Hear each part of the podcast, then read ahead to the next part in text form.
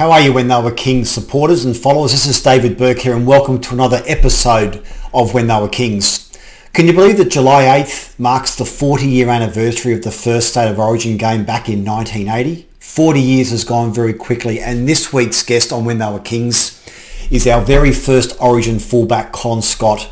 Colin needs no introduction to the game of rugby league in Queensland. He was a Queensland Origin mainstay in the custodian position from 1980 to the mid-80s and did a wonderful job for our great state of Queensland.